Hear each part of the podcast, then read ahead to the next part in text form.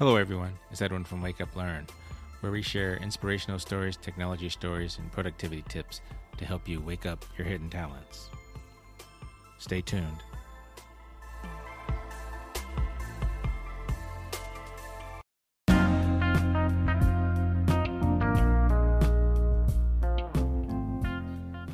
Hello, everyone. Welcome back. Do you have allergies? Your allergies may be affecting your income. Now, I'm not talking about the ones you treat with Flonase, Allegra, Claritin, or some other remedy, or the ones that are caused by hay fever, since it's spring in most parts of the northern hemisphere, and all the pollen. I'm talking about allergies to learning. It always amazes me how allergic to learning people are, especially when I tell them that I work with a lot of students teaching robotics and helping students learn. And while they appreciate the work and they say it's awesome that kids are learning, but they seem like it's just in another land or some foreign concept and they almost recoil about them having to learn something new themselves.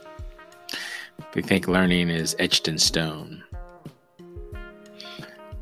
And sometimes that's just the attitudes of learning in general, where, you know, if someone makes fun of you for not being able to play football or basketball, it's no big deal. They think, you well, you just didn't practice. But if someone makes fun of you for not being able to learn, it's considered mean and insensitive because learning is perceived as something you're born with and not something you're developed. And granted, there are actual physical problems that people may have that help them learn or that hinder their learning and keep them from learning things, whether it's some type of learning disability or some other clinical diagnosis. But for the average person I mean, that doesn't have any of these issues, learning is just a matter of finding how well you learn and going after it. I mean, a lot of this happens early on because people experience learning from teachers that teach kind of only in a certain way. If the teacher's auditory, they teach auditorily. They may just tell a lot of stories, do a lot of talking. But if the students are visual, they're going to zone out. The teacher's visual, they draw a lot of pictures and may not do a lot of talking. The teacher's tactile, have a lot of hands-on exper- experiments and lots of things to do. But the students may be uncomfortable with that and may shut down. So those are three, you know, basic categories: learning of learning, auditory, kinesthetic for tactile, and a visual. And really great teachers use a combination of all three.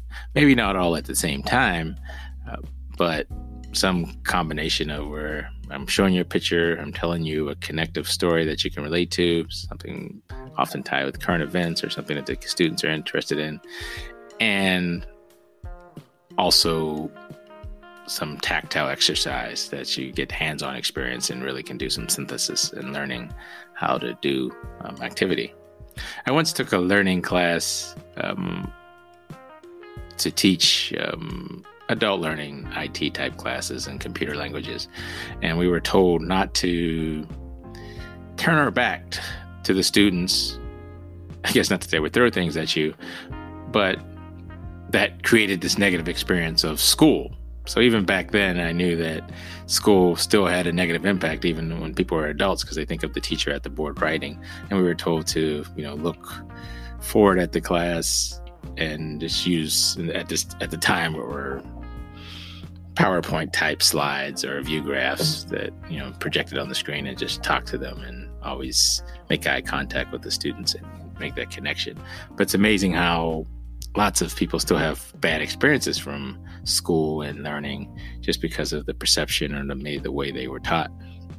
And I see it just every day when I talk to even students. They they may be interested in one area. Maybe they think they're going to be you know interested in acting or some aspect, but they don't see the relations of maybe learning robotics or learning other things. I always encourage you learn as much as you can. Do not be allergic to learning. always learn because it can help build your business, help make you stronger in all areas because everything is connected. And if you're working in a silo on just one thing, um, it doesn't make you very competitive or very interesting. So it's good to be able to branch out and be, for lack of a better word, a renaissance person that can do things across, whether it's art and music, science, technology, athletics. I mean, just being a well-rounded person makes you make the great contributions. So get rid of your learning allergies because you know they affect you lifelong. Um, and I, you know, as the topic of this podcast was affects your income, that also affects you know how well you can make money because you're so fixed. You know, you're trying to be the top 1% of a very narrow field. But if you're broader, um, you can be more valuable because most people always pigeonhole themselves in a particular area. But if you have a broad base of skills, um, you're more valuable and always learning things because technology, people, new studies, new methodologies, they're always changing. So it's always important to stay up to date on everything. So you have to keep learning. Otherwise, you'll just be obsolete and bored. So keep learning. Take care said one from Wake Up Learn.